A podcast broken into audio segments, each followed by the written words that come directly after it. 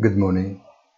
The market recovery appears more uncertain even after the decision of the OPEC Plus cartel to proceed with a more substantial cut in production than could be expected. The Russian threat not to supply oil to countries that impose a price cap also contributes to the recovery of prices by continuing to keep the energy market in a state of great uncertainty.